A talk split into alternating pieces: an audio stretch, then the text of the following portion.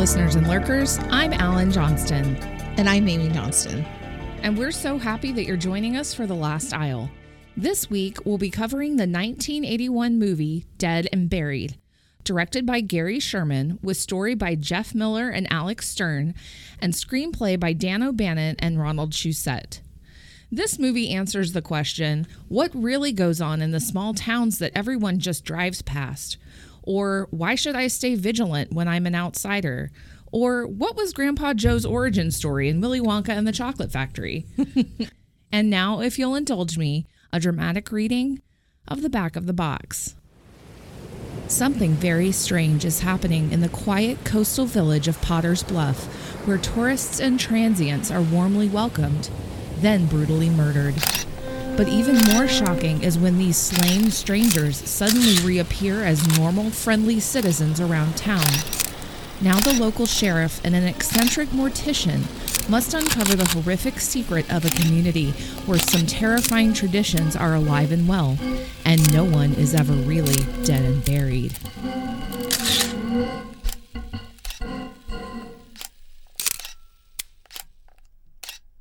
Aimee, do you remember the cover to this movie? I remember it so well. Also, before we really get started, I just want to, for the record, say 11 episodes, sister. That's yeah. that's fucking amazing, kid. Yeah. Like we did that. Yeah. Um, but yeah, I remember I remember it so well. Mm-hmm. And I've never and had never seen the movie before this. Yeah. This, the we watched this the first time together for this episode. And um but I remember walking through Hollywood Video or walking through Blockbuster and seeing it and being like so intrigued by the art because I thought that the art was really kind of pretty. Yeah, it's very striking. It's just like this large face, like kind of facing the sky, coming out of the ground, and it's Mm-hmm. very like lots of blue and black, and dead and buried is in Super like, stylized. red and yellow. It's very stylized.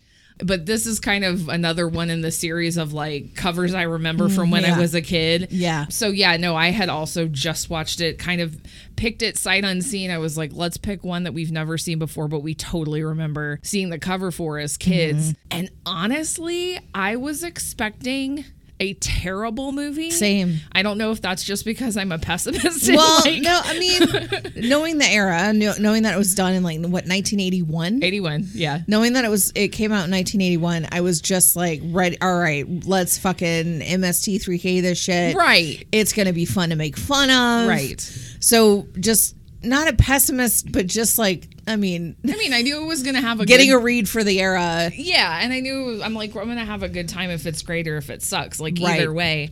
Um, but I remember I was like, you know, kind of considering this one, and I was like, I'll just go like look up a, a trailer on YouTube, and then the trailer 100% sold me. Yeah. And when I saw that Jack Albertson, who played Grandpa Joe Yeah. in the Gene Wilder Willy Wonka and the Chocolate Factory, I was like, I don't care if this is absolute garbage. I have to watch it Yeah. because he, Grandpa Joe's in a horror movie. Yeah. So, um, th- so yeah, no, this turned out to uh, to pleasantly surprise me. Yeah. So, with all that being said, let's dig right in. Caution. Spoilers ahead. The movie opens on a VW van pulling onto a beach. A man dressed like a wannabe fisherman gets out of the van and pulls out some camera equipment. As he starts taking pictures of the shoreline and the local wildlife, his camera suddenly captures the view of a young, beautiful blonde woman. So, uh, just before you continue, this beach was the beach location is absolutely gorgeous. It's like this rocky, beautiful beach. And I was like, I have to know where this is. It's in Mendocino, California, of all places. It looks like it's in Maine or Which- somewhere like that. Um, but it's most likely Portuguese. Uh, Portuguese beach, and it's an absolutely stunning place. It really looks like Maine or somewhere else. Gary Sherman decided to shoot the opening sequence in predominantly overcast weather, possibly to sell the location that it wasn't in Yeah. California. Um, and it worked because even I wanted to visit this beach, and I'm a goth chick who repels anything sunshine. So I was like, "This is a gorgeous place, and I want to go to here." Oh, it's in California. Ew. yeah. She comments on his camera and how he must be a professional photographer, asking all sorts of questions about what he does and why he's here, and asks the man what his name is. The man, played by Christopher Allport, starts to tell her, but she stops him and says, Let her guess. She says he looks like a Fred or a Freddy. The man says, Fine, I'll be Freddy, and you can be Lisa. The woman is actually played by Lisa Blount, so I'm thinking he's just a really good guesser or, you know, Yeah, forgot her character name. Freddie tells her she's very pretty and she asks if she's pretty enough to model. He says absolutely and starts to shoot photos of her while 1980s softcore porno sax music plays in the background. Yeah, dude, is this like, did we accidentally stumble into a softcore porn movie? The shots are taken through a soft filter lens here also, and so I'm just waiting for clothes to come off. Like, Yeah, yeah. I'm like, um, this is absolute 100% bow chicka wow. Like, yeah, to the, like to the point you're like in the first five minutes of the movie, and you're like, I don't think we're supposed to be watching this. Like, I think I know. any minute, I somebody's know. going to walk through that door and be like, "What are you watching?" I know. Freddie keeps telling Lisa how pretty she is, taking shot after shot, and Lisa opens her shirt, showing off her dirty pillows. Uh, looks like I didn't have to wait long for the clothes to come off after all. Um, I did also go back and check the title here just to make sure I was watching the right movie because I'm just like, Yes. what is What is happening? happening? Did somebody mix up the, the tape? Like, you know. um, Lisa asks if he likes what he sees, and his eyes just about fall out of his head in approval. She asks if Freddie wants her, and he approaches her to get started on some good old beach lovin' when suddenly Lisa grabs his camera, snaps a picture of him, and says, Smile, Freddie, and multiple men pop out of nowhere.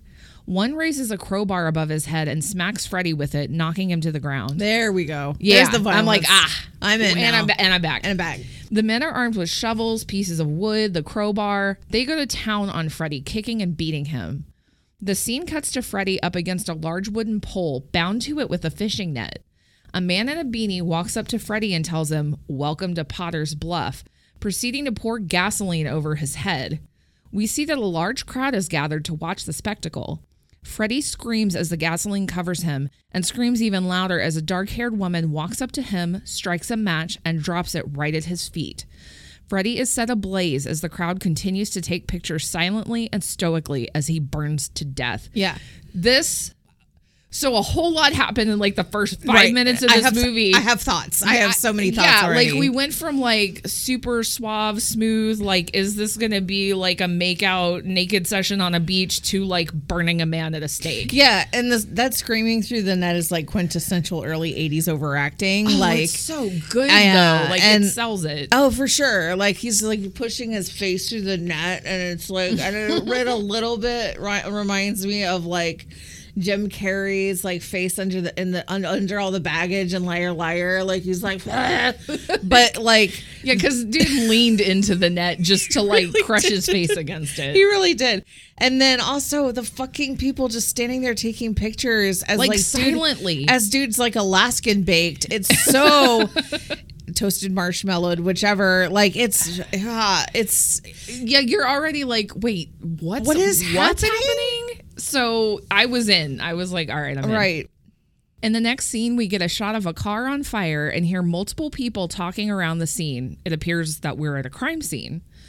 Firemen work to put the overturned VW bus fire out, and Sheriff Dan Gillis, played by James Farentino, attempts to contact someone on the police radio in his patrol car.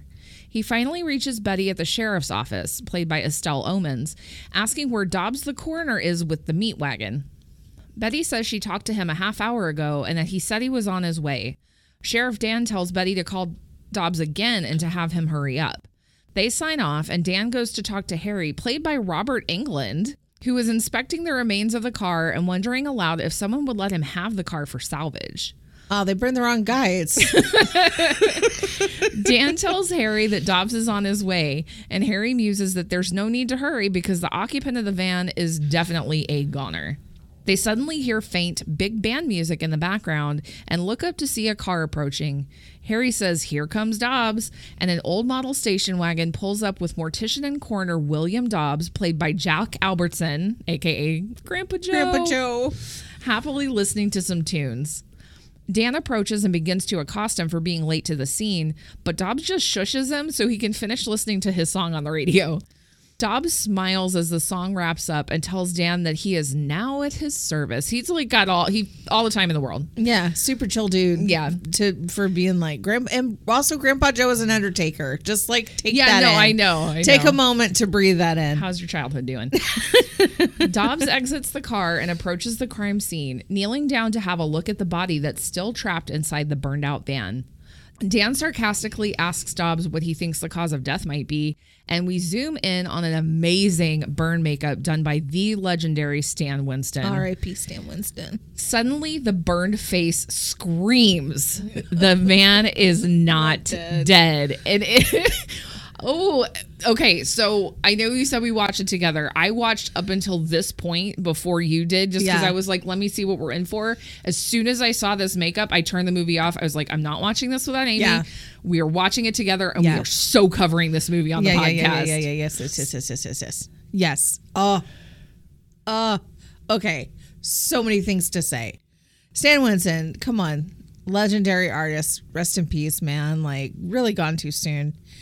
Um, he does the makeup effects for this film and is an abs- absolutely incredible makeup effects artist from Aliens to The Wiz, Edward Scissorhands, Scissorhands, fucking Interview with a Vampire. He's done so much. I'm in- done. in Like I'm, I could. I'm not going to sit here and list his entire filmography, but I could because Yeah. this man is like the was like the freaking Gandalf the White of makeup. Yeah, like he's he was so ins- good. insanely good. And this movie contains some of the most startling effects done in 1981. Like this movie was quint. This movie was actually revered as one of the best makeup effects movies. And it's sad because. I like I recognize the cover, but when I hear about like classic '80s horror getting discussed, I don't. I've never No, heard usually anyone mention this movie. American Werewolf in London, Yes. or you hear like there's a few that are mentioned that you're like yes, yes, yes, like the the thing. Yes. Um, but like you don't usually hear about Dead and Buried, which is a tr- goddamn travesty. Uh huh. But about this film, Stan Winston said a lot of us were pushing to give a little bit more style, and I think director Gary Sherman really tried to with uh, Steven Poster, who was the uh, director of photography. They wanted to give Dead and Buried a stylish look. And he was on a he said he was on a shoestring budget. Like this was a low budget film. He said he know he knows that he put 100 110% of his of himself into the effects. And sir, Mr. Mr. Winston, oh, he succeeded. your greatness, we believe you. Oh, like God. we believe every bit of it. The first effect that really comes into play here is that is that uh Freddie, played, uh, played by Christopher Allport, burning in the car upside down. And the burning head in that scene was a recreation of the actor's head. The ma- Mm. the makeup effects, coupled with some clever puppetry, allowed the effect to be really realistic. And um, I am just gonna say, go right now. Like, if you're listening to this, go right now to stanwinstonschool.com and search this movie. Oh, yeah. because there is a close up of the still of the head, and it is gnarly. I'm gonna. Ha- I didn't go look at that. I'm gonna have to do that. Yeah, absolutely. Like it is the eye is so realistic looking that it's crazy off putting and I'm fucking here for it. Wait until we get some. I mean, this is just the first effect. This is just the first see. effects. There are so many other. and I have so much to say. here. And he, I also, he said I, he also remembers that they did a test in his studio of the burning head. They did it upside down, which is the way it was supposed to be scripted and the way it ended up in the movie, like Mm-hmm. right and and right side up. And he spent an enormous amount of time and energy trying to create this very realistic burn victim puppet. After the test, he said for his eye, it didn't really read organic to me to him, and um, he remembers throwing a real hissy fit on set on that particular on that particular day. Probably he said he was probably somebody that like Gary Sherman was like, I don't want to work with this guy anymore. He said he revisiting the film, it still works upside down, and like that really shows that how extreme they could take the puppetry in this Yeah. movie and that that is one of the things that will come up again and again Yeah. the way things read on film in this movie are so convincing Yeah. and he worked his ass off to get them that way Yeah. Um and I mean the only part that I kind of like giggle I the makeup was amazing, but like the way that the scream like the scream didn't quite Oh, yeah. fit and so like that Yeah. made me laugh, but it had nothing to do with how the effect that's looked. yeah that's like behind that's like reshoots on the audio or Yeah, Yeah, it was it was but oh my god. But no. yeah, I mean, so I'm sorry. I'm sorry to like hijack your pod, No, no, your podcast script for this, but like, No, there's that's more. important. There will be more makeup squealing to come, but which please is continue. fine because I am an absolute just like I want every bit of makeup. tell That me, is- tell me, tell me everything. Yeah, yeah. I'm I'm an I'm an effects baby. Freddy's scream fades and takes us into the next scene, opening on the main street of Potter's Bluff. Dan leaves the sheriff's office and heads down the sidewalk, going into a diner and joining a group of men at a table after asking the waitress to grab him a coffee. Harry is at the table and tells the other two gentlemen, Herman, played by Michael Currie, and Phil, played by Barry Corbin, about the scene of the accident last night. Harry asks if Dan was able to get an ID on the burned man in the van, but he tells them no. Phil says Dan should be able to find some clues, what with all the fancy book learning he has. And Ernie says, if you can't solve a traffic accident, what are you going to do if a real crime happens? oh my god, they're just like fucking with him. I know. Harry tells the guys playfully to lay off Dan. They're lucky to have him since he has a master's in criminology, and yet he came back to his hometown to help all the poor citizens out. Dan loudly asks the waitress for his coffee again as Harry asks if he's heard anything from the hospital about whether or not the man has woken up. Dan says they're not sure the man will ever wake up, and as the waitress Midge, played by Linda Turley, sets down Dan's coffee, she notes how horrible it is that such a thing could happen.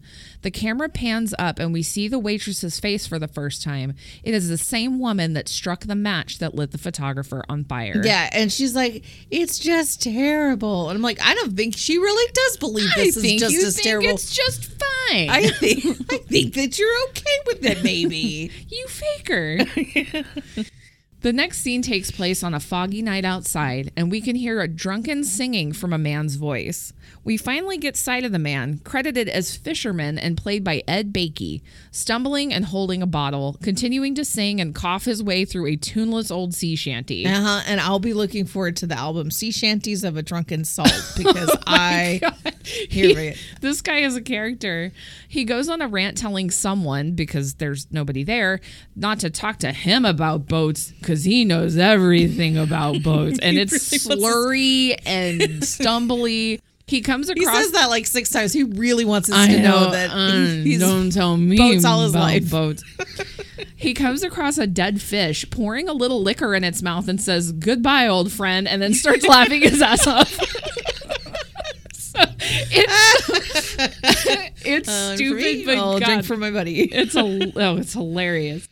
He continues his drunken stumble rant about boats and sits down against a pile of crates when suddenly cameras start flashing and again he is surrounded by citizens of Potter's Bluff. Herman begins slashing the fisherman's face with a harpoon as people continue to take photos. And the fisherman finally has his throat slashed and is impaled through the gut with the harpoon as he screams. What the fuck is going People on still here? taking pictures, man. Still taking weird pictures. I mean, what the? F- this was before the internet when like mm-hmm. everything was on film and and uploaded somewhere so Yeah. like what the shit yeah, I don't. I'm not okay with this. I don't like this town. i mean it's not going to be on my vacation checklist for sure the fisherman's screams fade into big band music to open the next scene in dobbs mortuary he bebop scats along with the music, and as the first song ends, he puts on another record that plays Sentimental Journey, and he begins to sway and dance to the music. Yeah, dude, Jack Albertson dancing around a sentimental journey is like a definite Inside vibe. of mortuary, inside a such prep a vibe. room, like yeah, okay, I'm like, oh, okay, Grandpa Joe. The thing is, like, Grandpa Joe sucks though. I mean, we've he does, but I love him No. wholeheartedly through this entire movie. I do too. 100%. He approaches an elderly woman on his embalming table, but he's interrupted as a young man named Jimmy, played by Glenn Morshower, comes in and tells him that the sheriff is there to see him. Dobbs loudly says that the sheriff must be there to inquire about some weed being sold in the town, and that rumor has it that Jimmy himself is the purveyor of said substance. Dobbs tells Jimmy to go ahead and send in the sheriff, but don't worry, Dobbs won't tell the sheriff that Jimmy keeps his stash underneath a dead body. He's like fucking with this kid mercilessly. Jimmy's like 17, 18 years old, and like the look on his face, he's like, what the fuck? They know. Dan walks in with a smile, and Dobbs says he hopes that the sheriff doesn't mind that he used him to rib his assistant a little bit. Dan says he thinks that Dobbs scared him pretty good, but that even though he did catch him once with a couple of joints, Jimmy's a good kid. Dobbs goes right back to intently focus on the body on the table, and Dan has to shut off the music to get Dobbs to pay attention to him. Dobbs apologizes for being preoccupied, but that Mrs. Collins' case is requiring a lot of attention because she must have fallen. The sheriff says that Dobbs must have needed to use a lot of makeup, and Dobbs is very offended. A lot of makeup would be appropriate for the final viewing of a streetwalker, he says, but that the art he does is to bring life to the lifeless using every technique at his disposal. Dobbs asks Stan if he thinks the works Dobbs does is obscene, but what Dobbs says he thinks is obscene is that his art is sealed into a box and put into the ground. Uh, okay, all right, already, already. no, dude. He's got a little bit of an obsession with his own talent, I think. Yeah, it's my art. Yeah. Art, fucking artists. hey, Dan doesn't have anything to say to that, and Dobbs calls for Jimmy to come move Mrs. Collins out of the room, asking the sheriff why he's come to call. Dan says he has a hunch about the body they found in the burning van, saying that he's wondering if someone could have burned the body elsewhere and then placed it in the van to cover up the actual crime. Dobbs begins to say that he doesn't have any basis to believe that, but he's interrupted by a phone call. Turns out it's Betty from the sheriff's office, and it's for Dan. We can overhear Betty tell Dan that a dead body has been discovered in the boatyard and that he needs to get to the scene. Dan hangs up and tells Dobbs to meet him at the boatyard as soon as he can. At the boatyard, Dan inspects the body, and Dobbs, already on the scene, tells him that this is definitely no accident. Dan says no, it's a murder, and reiterates that he thinks he's right about the burn man as well. Mm-hmm. I don't know where this hunch came from with like why Dan thinks this. I don't know if it's like Spidey sense tingling. I mean, like there's nothing at the scene that we get that would cause him. I I don't know. I, I guess if he doesn't suspect anything, then there's no movie. So there you go. I, it's, a, it's a plot So mover. maybe he's just, yeah, maybe he just has to be one of those detectives that just suspects foul play I, everywhere. I don't know. Nothing much he else to do also does he is given like noir energy a little bit too because he's just like he's like stoic and so, and like gruff and like a little rough around That's the how they write every freaking law Yeah. enforcement, like in every movie. I don't mm-hmm. know. In the next scene, Dan goes to the local hotel and approaches a man outside. He greets the hotel manager, Ben, played by Macon McCalman, and asks if anyone has checked out of the hotel recently without paying, or even if someone's disappeared. Ben initially says no, but then catches himself, saying there was a man who checked in yesterday but never returned to check out, that his car never came back, but his suitcase is still in his room. Dan asks who the man is, but Ben admits that he doesn't really do registrations anymore. also dude like what is that accent because it's like Sav- Wait, I- savannah rhode island I get I get to that. I get to that. Dan goes inside the hotel with Ben so he can look through the missing man's things, and Ben frets that he hopes nothing bad happened to the man because it will really scare off business and kill the Potter's Bluff tourist trade. Dan quips that he didn't know they even had a tourist trade, and Ben says, Don't rub it in. Ben and Dan sort through the man's stuff, and though Dan finds many items showing that the man was a photographer, there's nothing there with anything that can identify who he is. Ben suddenly says in the weirdest southern non southern accent ever, For Christ's sakes, ask your wife. i don't what it's I it's un it's inexplicable. I don't it's I'm not like, new england No. And it's not California where they shot it, and it's not it's like like it's like georgia rhode island it's like it's savannah rhode island weirdest weirdest Yeah. accent and i i like couldn't not latch onto No, it No, because like they didn't do the Stephen King like they didn't Fake the Maine Derry, accent? Maine accent No. either.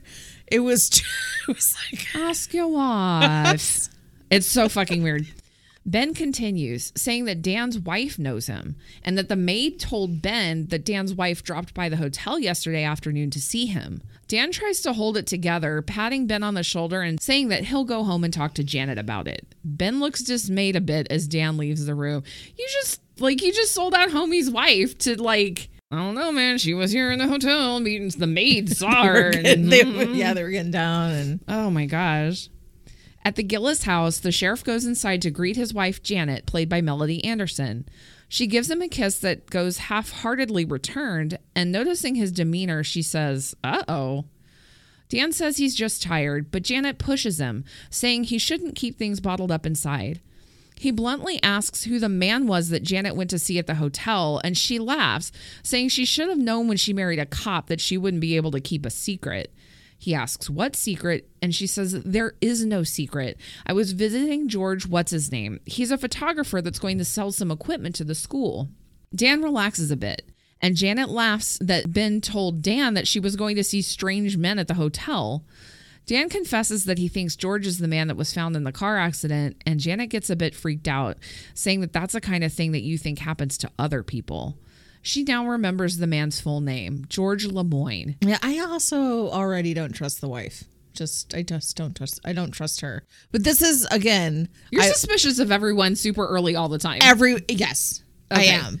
It's Absolutely. the one you most medium suspect. yeah. but I suspect everyone a lot amount. Equally mediumly. Yeah. Everyone's in on it.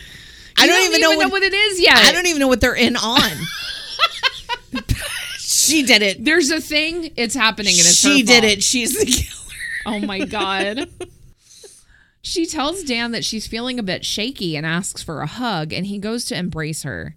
She tells him she thinks it's funny that he was a bit jealous, and they confess their love to each other and begin to kiss passionately. Later, at a service station, Dan rolls down his window to talk to Mr. Haskell, played by Robert Bowler, the principal at Janet's school. Dan asks him about George Lemoyne, the man who sold the school the photography equipment. Haskell interrupts, saying that nobody has sold anything to the school and that they not only didn't buy it from him, they didn't buy any equipment at uh-huh. all. See? See? you can trust that bitch. Oh my God, give it time. You're the worst. Dan asks if it's possible that Haskell might not know about the transaction, and he scoffs a bit and says, No, I am the principal, shutting that shit down right away. Dan apologizes, and the two go on their way. Oh, also, a principal of what? Like, is this like some sort of like charter school? Because he is so like, blah, blah, blah, blah. like so puffed up. I mean, this. it's a small town, It's man. it's not an I. This is no, not I know it's not like Harvard the prep. Harvard. Yeah, no, I know. I never. I know. I mean, I guess when you're in a small town, you take every little bit of clout you can get. Suppose. I guess. I don't know. yeah. In a hospital room, we see medical monitors working as a man who is fully wrapped in bandages lies in bed. A nurse whispers to the doctor, saying that George's vitals look much better today. So I'm guessing the sheriff called the hospital to tell everybody the patient's name because she calls out George Lemoyne. It's not a And John I'm Doe. like, he's not a John Doe anymore. so I'm guessing sheriff was like, hey, hospital, hi, that weird guy, that weird burning guy, his name's George Lemoyne. Okay, thanks, bye. Like, I don't know it's a small town world where it travels fast. I guess. like super fast, like through the walls and through the air.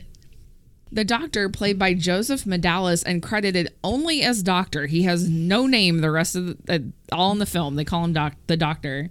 The doctor refused the chart, saying that it's time for the man's medication. He tells the nurse to give the patient 50 cc's and then he'll be back within the hour. Just as he's about to leave, Dan comes in, telling the doctor that he heard George has come out of the coma and asking how he's doing.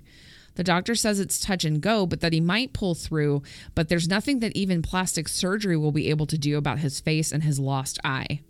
Dan pleads with the doctor to try to talk to the man, and the doctor hesitates, escorting Dan from the room. Dan gets angry, saying that he has to learn what happened, and the doctor keeps telling him to just sit down. Dan asks if George has said anything at all, and the doctor says no. And what's more, he'll be very difficult to understand because he doesn't have any lips anymore.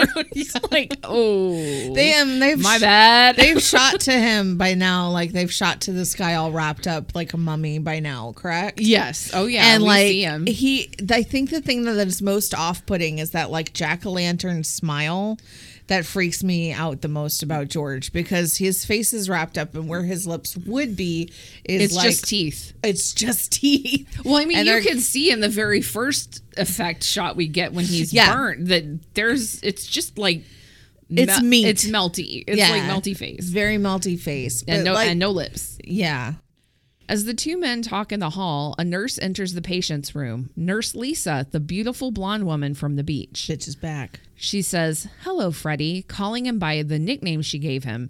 And we can see in George's eyes that he is absolutely terrified. Nurse Lisa says that she's glad to see he's feeling better and that he should just lie still while she gives him something that will make him feel even better. He begins to shake in terror, the beeping on the medical monitors growing faster and faster, and Nurse Lisa takes out a large syringe, plunging it directly into George's eye. Okay, so this is the worst porno ever. taking this back to the Megaplex. I'm returning it. Nothing hot has happened yet. Could not fap to this. We got, know, we got like four seconds of boobs, and like he's already I know he's got a needle in the eyeball and no lips. this is not hot. We go back out into the hall where Dan and the doctor continue to talk, watching Nurse Lisa leave the room briskly. Suddenly, an alarm goes off as George dies, and Dan and the doctor rush to the room to see George in the bed with the needle still sticking out of his eye socket. it looks so realistic, right? Oh, so oh, this whole this whole thing is great and i feel like this i feel like either this or the burning head has to be the most noteworthy kind of well no i take that back There's more. Man, there's a better there's, There's so many anyway please talk about there's more, one. and I've got I got I got all the tea on all of it. So um, Stan said, Stan Winston said making the eye completely organic took a lot of energy. To guarantee that the actress would poke the eye correctly in each take, they filmed the shot in reverse. There was a tiny mm. hole drilled into the center of the eye so that the shot started with the needle already embedded in the hole and the eyelid closed. On action, the actress pulled the needle out and the eyelid opened. fling open In the movie, the audience sees the action reverse so that she appears to jab the needle in perfectly, really selling that what you're seeing is real. And then Stan went on went on to say, "I remember vividly how much energy I put into every lash being perfect, that the movement of the lids was perfect, that the eye movement was was organic, and that everything about the close up would be completely organic so that it would hold up on screen." I tell you what, looking at it with a 2022 eye, which is, you know, we're we've seen CG after CG. I mean, like we've seen it all. I can see a like if you look really closely, which I did because I'm always going to watch effect stuff really closely. I'm mm-hmm. like, okay, yeah, I can tell that the eye was like maybe not re- maybe not real, but like it holds up so well. And that's the thing, like in a, in the 21st century, because we rely so heavily on CG because it's available and it's easy, mm-hmm. and I mean we've advanced technology to where we can make things look very realistic. Long gone are the days of this painstaking, long, arduous makeup effects process.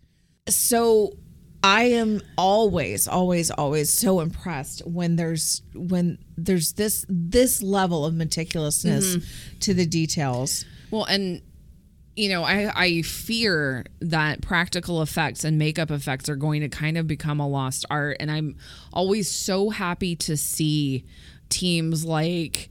KNB and you know KM like And- and people movies who like- do practical effects work And the movies like the what was it, of. Shape of Water or whatever that came out that had some really good practical effects in it. I haven't the- seen it yet.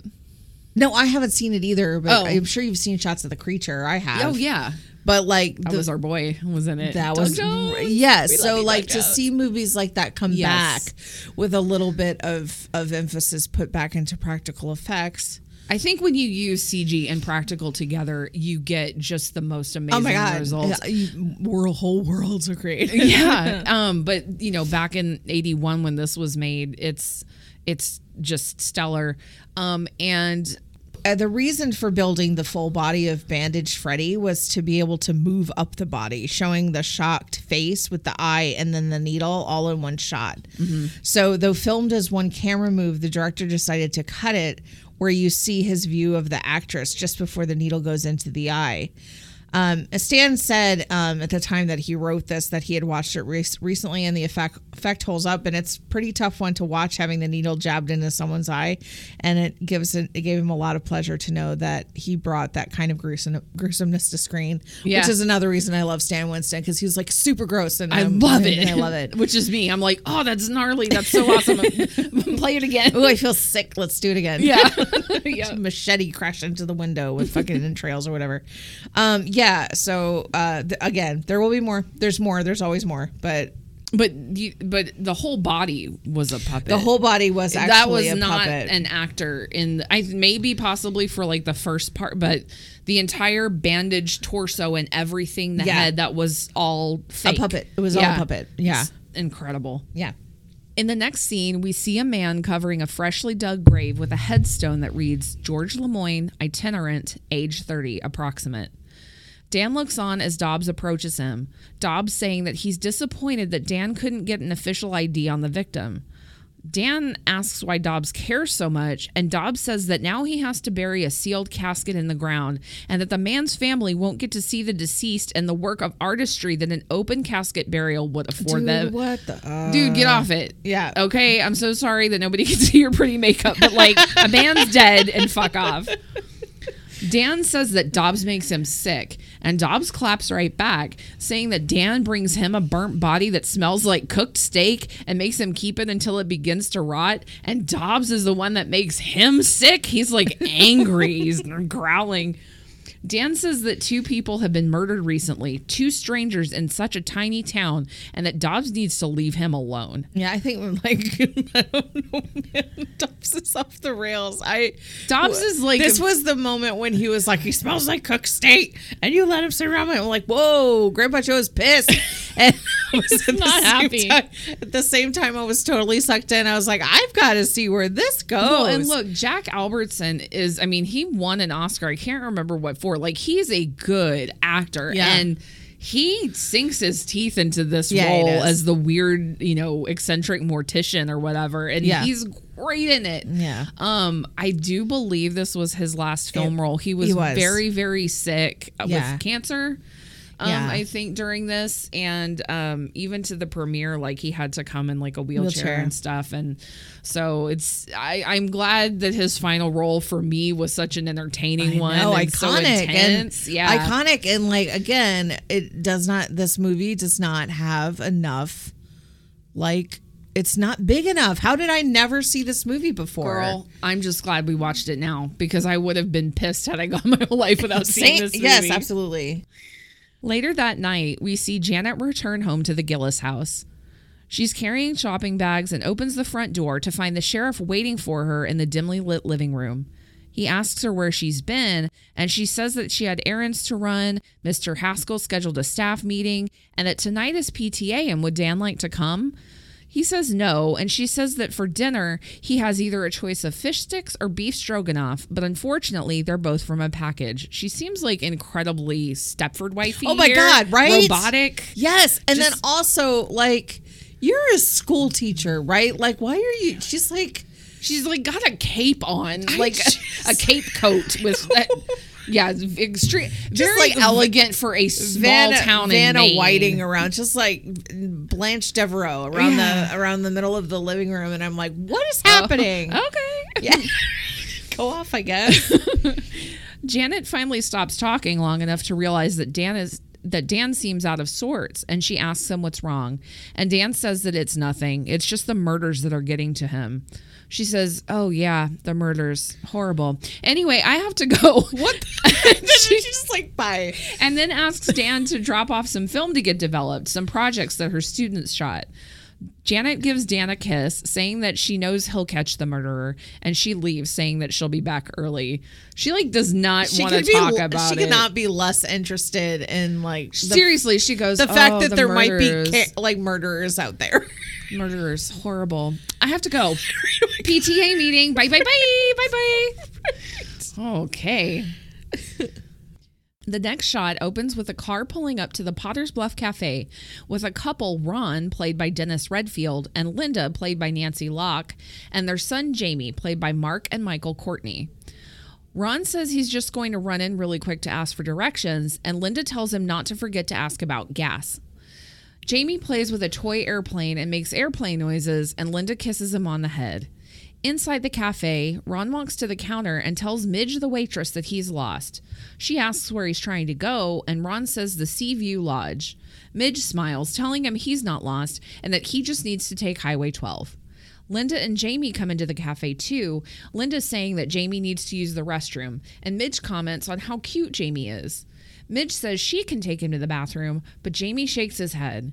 She guesses that he wants his mom and dad to take him, and he shakes his head again. Midge asks what does he want, and he pipes up ice cream. Midge laughs and says that she's so sorry, but they don't have any. Ron says that they'll get him some later, and Linda reminds Ron to ask about gas. Midge says, Hey, Freddie, will you sell these people some gas? We see a man turn around dressed in a service station uniform, and it is Freddie. Yep. AKA George Lemoyne. Burn Man. AKA Burnt to a Crisp Photography. Yeah. Man. Yeah. He smiles and says, Sure, that the gas station's just down the street. It just occurred to me right here at this point in the movie that this movie is a different burn guy named Freddy with Robert Englund in it movie. Oh like, That's right. not Nightmare on Elm Street, it's the other one. Yeah. Freddie gets up to escort the family to the gas station, and Midge comments that the people must be from the city and not used to all this small town hospitality. After the I couple, guess you're. I guess you're used to people being real, real dicks. dicks, huh? After the couple leaves, Midge and Harry peek out the front door of the diner to watch as Ron and Linda pull away. The shot cuts to the car driving down the road at night, with Ron commenting that he's having a hard time seeing driving in all this fog. Something suddenly runs in front of the car, and Ron swerves, Linda screams, and the car crashes into a telephone pole. Linda asks why Ron swerved, and he swears he saw something run into the road. We hear Jamie whimper crying in the back seat, and Linda starts to soothe him. She suddenly sees a light in the distance and tells Ron. He says he doesn't see any light, but she insists that she saw it. They fuss with each other for a second about whether the light does or doesn't exist and whether or not someone did or didn't run across the road, but they finally decide to walk up to the nearby house to see if there's a phone they can use or some ice they can put on Jamie's bumped head. Linda knocks on the front door, which opens on its own. That's never a good sign. Yeah. Linda hesitantly steps inside, calling out that they've had an accident out front of the house and just need a little help. This reminded me of I'm injured in mm. need of some help, like from American Horror Story season one. Yes. The house is dark and creepy, and Ron comments that nobody's home, but Linda says that maybe they're upstairs, remarking again that she saw a light, and she continues to yell for help. Is anybody here? Oh like it's God. fucking annoying. So this entire annoying. family. I cannot wait for Oh you my to die. Ron is annoyed but follows Linda upstairs, holding Jamie, who still whimpers in pain. We get an outside looking in shot of someone watching the family through the window as they make their way around the house looking for assistance. The couple continues to whisper argue about whether or not there was ever a light in the house, and suddenly the top of a grand piano falls down with a loud crash. Jamie whine cries even louder, and Ron apologizes for scaring him. And dad just forgets to kind of like just casually knock his head into the door frame and let him just silence him for a little bit. So this this continually crying kid Oh, I don't know. He f- fell asleep. just limp in my arms and went to sleep real quick. I don't know what happened. He just fell asleep real quick. So this continually crying kid is the real horror in this movie, and this makes me realize I don't think I'm cut out to be a parent. I am not. Ron demands that they need to get out of there, that nobody's there, it's dark, and Linda says, No, somebody is here. They're just fixing the fuses in the basement. This lady, I fucking swear. Like, how do you know? She's like, Oh, they're just downstairs fixing the fuses. Bitch, there's nobody home. That place is abandoned. Like, get out. Yeah. Whatever. She's an idiot. Ron hands Jamie over to Linda, saying that he will go locate the basement, and Linda tells him to hurry. yeah, take this fucking kid. I. So he's already cracked the head of the kid against the wall, and now I'm sorry, but he needs to smack his wife in the mouth. she's fucking mouthy, and she's she's she's irritating. I Yeah. get that she's scared, but she's like Listen- lost all logic at this point. Listen, we're pacifists, but like these people, both and the, chi- feminist, and I'm like, hit Both this woman in the mouth. hit your child and hit the woman, please. Oh I can't take it. Maybe I was just feisty when I was writing this script. I Nope. don't know. I, the I hated this kid and this woman. You're not alone. Ron makes his way through the dark halls and into the basement while Linda holds Jamie upstairs. Ron lights a match, not able to see anything in the basement. Upstairs, we see the silhouette of a figure outside the window where Linda is holding Jamie, and she calls out to Ron, getting a bit tense. Linda leaves the room with Jamie, heading into the kitchen and looking in the fridge for some ice for Jamie's head. She stands up and screams as she notices someone behind her, but it's just Ron. He reiterates that there's nobody in the basement and that they should just leave, and just then a figure comes smashing through the large window of the room they were just in. Camera lights start flashing, and Herman, holding a cleaver, leans into the broken window and says, Welcome to Potter's Bluff. A crowd has somehow gathered in the home, waiting in a sinister manner and all armed with weapons. Ron and Linda head to leave through a door, but open it to see Midge the waitress holding a knife, smiling. They scream and try another door, but Freddy's behind it. The family makes their way to a window and Ron breaks it, sending her out first and then hands her Jamie. I mean, Chucky, because this is clearly a good guy's doll that gets handed out the window. That kid is not a kid, that is a not- dummy. Yeah, that's not a real kid. also, this is this oh, this scene too is like so creepy. It's a, oh, it's this is my nightmare, by the way. Like Like it is it is very like the qualities of this. So one thing that the um director did that Gary Sherman did was to not use he tried to limit his use as much as possible in this movie of the color red. So there's a very blue and black and Yeah. purple and cool tinge to everything. Yeah. I think he said he even um, the taillights on some of the cars he kind of covered up with tape to make them look purple because he didn't Yeah. he, he wanted any red that you see to be the blood to be more Yeah. shocking when you saw it. Yeah. And in this house everything's very dark, very blue and it you're right, it's got like like if you think about the cover of The Exorcist, how he's just standing there in that street light and it's very like what that one right there on the wall that I'm pointing at right now. Um, it's just like very washed out and everything's in silhouette. But you have like all these people that are just like kind of expressionless almost with weapons coming after your ass for no for no damn good reason. right, right, and shooting and shooting pictures of you the entire time. and telling you smile. That's what's fucked up is like smile and then welcome to Potter's Bluff. Yeah. Fuck this town. and I think I I think I might have even told you like right about here like this movie like I would watch I would watch I would watch a remake of this movie because I feel like it would translate to the 21st century so well. I would also, but I am also sick of Hollywood. Hesitantly. I'm also sick of Hollywood just remaking Yeah. old shit. So I kind of want them to very much leave this one alone. But For- I get it. I I'm get it. saying- the premise is good. The It- premise is good. the- let's just say the premise holds up. You Yeah. can you can translate it to the 21st century very easily. Yeah. Ron climbs out the window last, and the couple shimmies down the balcony onto the first floor, both of them yelling and screaming as the Potter's Bluff citizens continue to slowly pursue them. Ron and Linda run around the corner of the house and are immediately hit with a large floodlight by one of the citizens. They run towards the car while the citizens file out of the front door, shambling slowly towards them. It's like they're not even in a hurry. The family mm-hmm. finally reaches the car, but of course it won't start because this is a horror movie. And we get a cool shot of the group of people backlit by the street lamps as they Yeah. menacingly approach the car. It's Yeah, a very yeah, cool shot. It's like they're walking out of the fog. It's Yeah. neat. Ron continues to try to start the car, and suddenly a woman pops up from the back seat, grabbing Jamie and dragging him into the back. Ron and Linda shout, wrestling with the woman and trying to get Jamie back, and Linda grabs the woman's hair, which promptly causes the woman's scalp to rip off in Linda's hand. Like That's not normal. Way too easy. It sounds like Velcro. She's all and there's her hair. Got your hair right here. They're able to push the woman out of the car and they shut and lock the doors. And finally, the car starts and they speed away past the crowd of encroaching murder citizens. Just as they think they're in the clear, the scalpless woman appears on the hood of the car, smashing the windshield while Ron tries to swerve the woman free.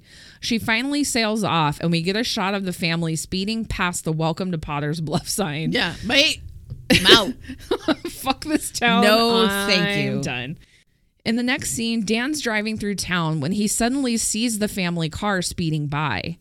He starts to go after them, but immediately hits a person who suddenly crossed his path. Alarmed, he gets out to check on the victim, but as he bends down to inspect them, he's startled by a touch to the side of his face. When he turns around, he sees a disembodied arm stuck in the grill of his truck, moving and grasping at him. That's not. what the that's not that's not supposed to happen. I don't think that's right. Uh, severed arms don't do that. The body that had been laying in front of the car is now standing, and he karate chops Dan in the neck, sending him to the ground. The body runs off, and Dan runs after him, scaling a fence to follow. Dan searches the nearby area with a flashlight, gun drawn. He sees a barn door creaking and cautiously heads into the barn. Inside, he searches slowly and quietly, slowly and quietly, slowly and quietly. this fucking scene took forever until he's startled out of his wits by a bird, which he promptly shoots at. the look on Dan's face says that he's starting to lose his grip a bit and he leaves the barn. Dude's like trigger happy. Yeah. Also, uh, the severed arm in the grill. Oh, the yeah, yeah. So the arm was a moving prosthetic, a simple hand and rod puppet made by Stan Winston Mm-hmm. before the advent of the complicated animatronics and robotics that we Mm. like get used to that like happen in the thing and stuff like that. Yeah. Um the puppeteer, the actress, was inside the hood of the car Oh, shit. with her hand puppeteering the hand of the severed arm and then there was a rod operating the back of the arm so it had all of it it's all of this life and movement That's so. again See? right Ugh. I'm like, now I just want to watch and fast forward through the plot to just be like, how did that, how was that done? I'm so obsessed with this shit. Later at the Gillis house, Janet is sitting at the dining table polishing the silver, and Ben calls out to her, asking her if she's seen any shells as he rummages through a drawer. She asks, When were you at the beach? And Dan sighs, saying, Bullets, Janet, bullets. He could. He's like, I can't with you tonight. I can't out with you tonight. shells, tonight. Did you want stuffed pasta? Like, Janet, shut up. he continues looking through the drawers when he comes across a book titled Witchcraft and Voodooism. He opens the book to a marked page and reads aloud. An ancient folklore has that they can only be made from persons dying a violent death. He lifts a cloth that had been sitting next to the book in the drawer and uncovers a dagger, the handle decorated with what looks like a carving of a demon. Dan screams Janet's name, walking into the dining room and asking her what she's doing with the book and the dagger. She nonchalantly says that she's about to teach her class a unit on witchcraft. Dan asks why the hell she'd want to teach her to teach that to her students, and Janet says that kids like creepy things, and she doesn't know why she has to defend herself to him and that he's interrogating her like a suspect. Dan sighs and apologizes, saying that he's just been under a ton of pressure. Janet asks him if he remembered to drop the film off at Ernie's, and he says he forgot but promises to take care of it when he sees Janet get upset. She then says he found his bullets right where he left them, and she throws the box at him, clearly pissed off. So this is at the height of the satanic panic, isn't it? In the 80s? Um, or was that later 80s? maybe a little later? This maybe this was kind of the first like rumblings of it. I don't. I, don't I mean, the there were a lot timeline. of there were a lot of movies around this time, like and after, about like, oh, it's something supernatural. It's witchcraft. Mm-hmm. It's Satan. Um, so him being just like completely like, what are you doing in this book? Who taught you to use this? I learned it by watching you. yeah. So I always, uh, as a kid, because I obviously am interested in all things satanic and all things occult and all things like I love all of that shit and I read all of that shit. Yeah, shit. just to learn about it. and I've it. got those books all around my house, man. Like, I yeah, but like having it like hidden in a drawer when with a dagger, with a dagger that's like carved in like it's a little convenient. I mean, uh, they they seemed like a very perfectly waspy little couple, so I can see why he'd be a little. What the fuck Yeah. is going on? Well, yeah, as opposed to me, who Well, just eh, wears my witchy on my on my sleeve. I'm like, what? Are you? take a take a look at my big black book. The next day, Dan goes to Ernie, played by Bill Quinn, to drop off Janet's film. This is this part is just for you. So this guy, Bill Quinn, the guy in the photography depart um, shop, he was in Twilight Zone the movie, in Kick the Can, he was the grumpy old one that refused to go with them until the Oh very my end when he's like, I want to go too. That's him. Oh my god. That's just for you, though. Oh. I was like, I know that guy. Dan asks Ernie to develop the film as soon as possible, police business. Ernie says that it should be back by Wednesday, and Dan tells him not to let anyone else pick it up. The next scene opens with a disgusting bowl of oatmeal on a desk next to a phone, and we hear Dan tell Dobbs on the phone that the county will foot the bill for the preparation of the fisherman's body. Nobody ever eats oatmeal uh, oatmeal in movies. Why do people make it? Nobody ever eats it. No, it just sat there and it's it doesn't look good on camera. It looks fucking nasty. Dobbs asks if the county will also foot the bill for reconstructing his mutilated face. Dan tells Dobbs angrily to just stick him in a sealed box and plunk him into the ground. He then asks about George Lemoyne and what Dobbs thinks about his hunch. Dobbs agrees that Dan might be right. He may have been placed in the car after the fact to make it look like an accident.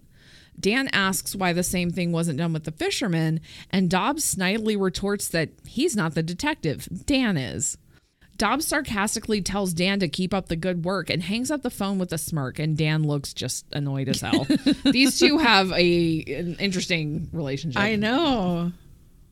On the beach, Harry sits in his tow truck and talks with Dan on the radio, telling him that he just pulled a late model Ford out of the water.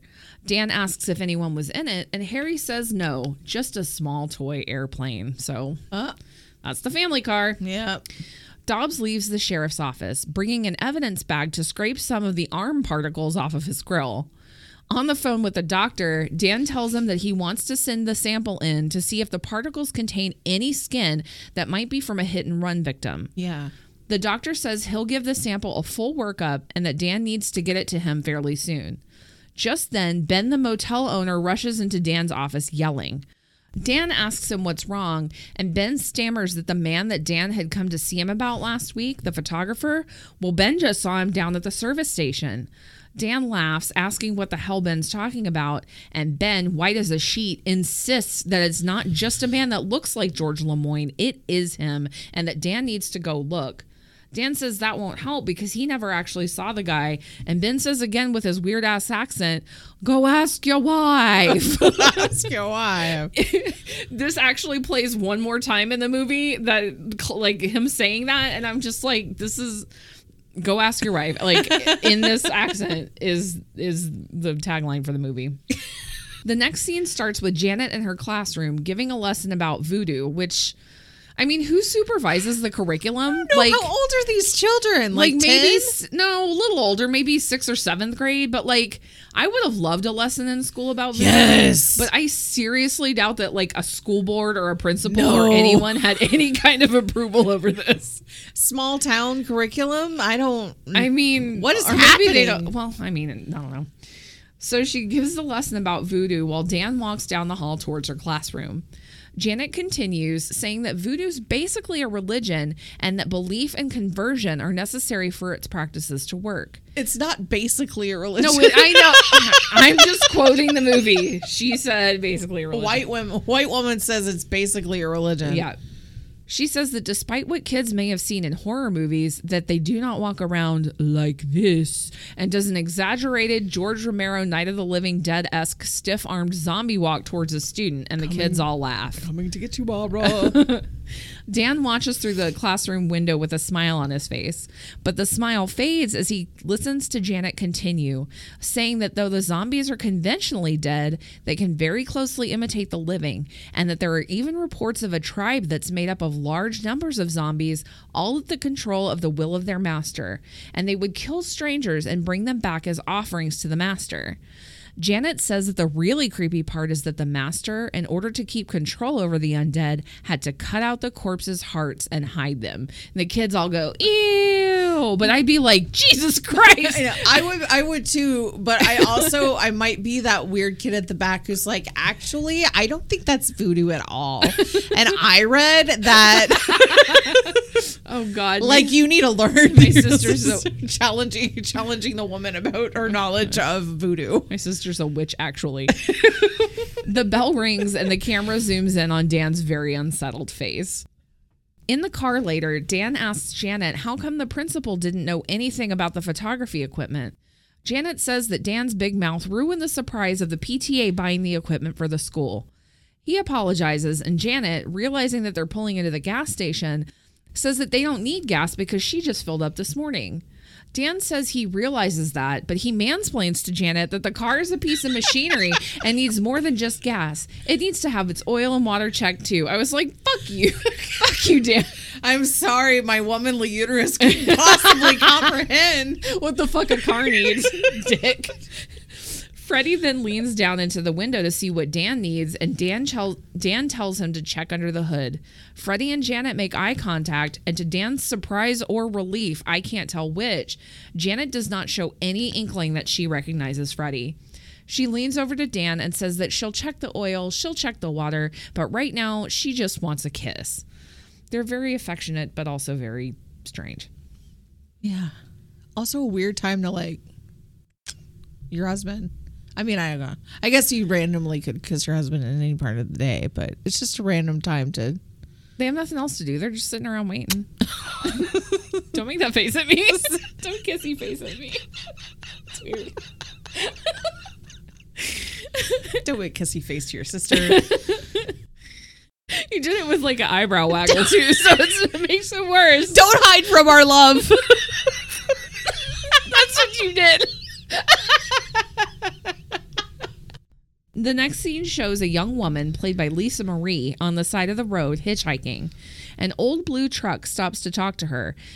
A, a man in an old blue truck. The truck doesn't stop to talk to her. That's a very different movie. I just realized I wrote that totally weird. what is it? Tater or whatever Oh, name Mater. is? Oh, Mater. Mater from Cars. Get her done. A man uh. in an old blue truck stops to talk to her, asking her if she's sure she wants a ride with him because how does she know he's not a dirty old man? Nope, I'm good, sir. I'm Now that you next one. fucking said that, catch the next one. I'm out. Peace. your dong's probably out in there. Like, I'm not getting in Right. that truck. You're. Yep. Just did the suggestion, sir. I oh. will be fine here. I will wait the next car. She kind of laughs it off a bit and asks how far he's going. The unseen man says he's going up to Potter's Bluff and asks if she's ever been there. She says no, and he says that she'll really like it. She introduces herself as Chance and hops in the truck with the unseen man, and he tells her that she should think about spending time in Potter's Bluff, that it's much nicer than the big city with all of its killers and muggers. they pull into a boatyard, and the man says, Hey, there's my boat. The hitchhiker asks the man if he lives on a boat, and he says, All my life. The man says he just hmm. needs to get something out of his glove box and reaches over to get a camera. He puts it to his face, which we finally see, and it is the old murdered fisherman. Don't tell him about boats. Don't tell him about boats. he tells the hitchhiker to smile and snaps a photo, and she's pulled from the truck and down into the mud. The citizens of Potter's Bluff snap photos again and again as the hitchhiker asks why they're asks what they're doing and screams in protest and fear. And one of the old men lifts a large boulder above his head. We hear a crunch, and the screen goes black. Yeah, yeah, yeah. We we next see the hitchhiker's body on the road, covered with a sheet as Dan inspects it. We quickly move into Dobbs' mortuary, where he lifts the sheet and comments on how lovely, young, and frail the young woman is, asking aloud how anyone could ruin such loveliness.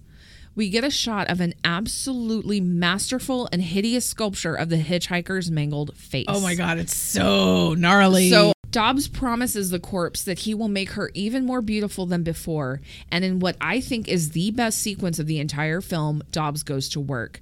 We get a sequence of Dobbs repairing the face from the musculature up, the dissonance of the score juxtaposed with the light-hearted big band music playing in the background. Yeah, yeah. We see Dobbs play we see Dobbs last placing two new eyes into the empty sockets and he pronounces his masterpiece complete.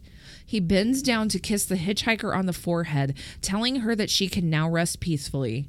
Dobbs turns off the music and the lights and leaves the room, all the while the focus remaining on the hitchhiker's face as she lays on the table. Just as soon as Dobbs has closed the door, a figure in a dark coat and gloves approaches the body and caresses her face. The hitchhiker slowly sits up, opening her eyes and peering directly into the camera. yeah. They're so I got fucking chills watching this segment. goosebumps too. It is masterful. Is It's the art. Only, It's art. It is the only way I can think of to explain the scene. Yeah. Stan Winston. oh my god. Stan Winston, and there is so much to tell here. So I yes, have, I'm going to get I want into this. all of it. All right, so Stan Winston said, and I quote, that he started a life cast of Lisa Marie and then he created a clay replica. Then he started literally carving away her face section by section. Um, he says, since I had the original casting of her skin, I was able to actually take the final skin and lay it over the entire puppet. He said he calls it a puppet because what he added layer by layer was the skull, the muscles, and the skin that all came back together to recreate Lisa Marie. He was able then to pull the lips back and check the teeth, pull the eyelid back and see the eye, and then pull the other eyelid back to find that the socket is still empty. There's more. Though the char- through though the character Dobbs is the surgeon played by Jack Albertson, it appears to be it, that appears to be manipulating the face. Those fa- fa- those hands, in fact, do belong to Stan Winston himself. I did know that, which is so cool that Yeah. he was just like, eh, let me get in there real quick. I'm going to take care of this. Which is, I mean, out." you can kind of tell because it's the difference between an old man's hands and, and like a, a younger man's. Yeah. Yeah. Um, Stan revealed that the hands that are actually doing the operation in the film are mine. And then we did a wonderful trick move. I pulled my hands out, and Jack Albertson brought his hands up from the shot with the white gloves and made his remark, What a masterpiece, completed, beautiful. Mm-hmm. It's so good. It's so good to me.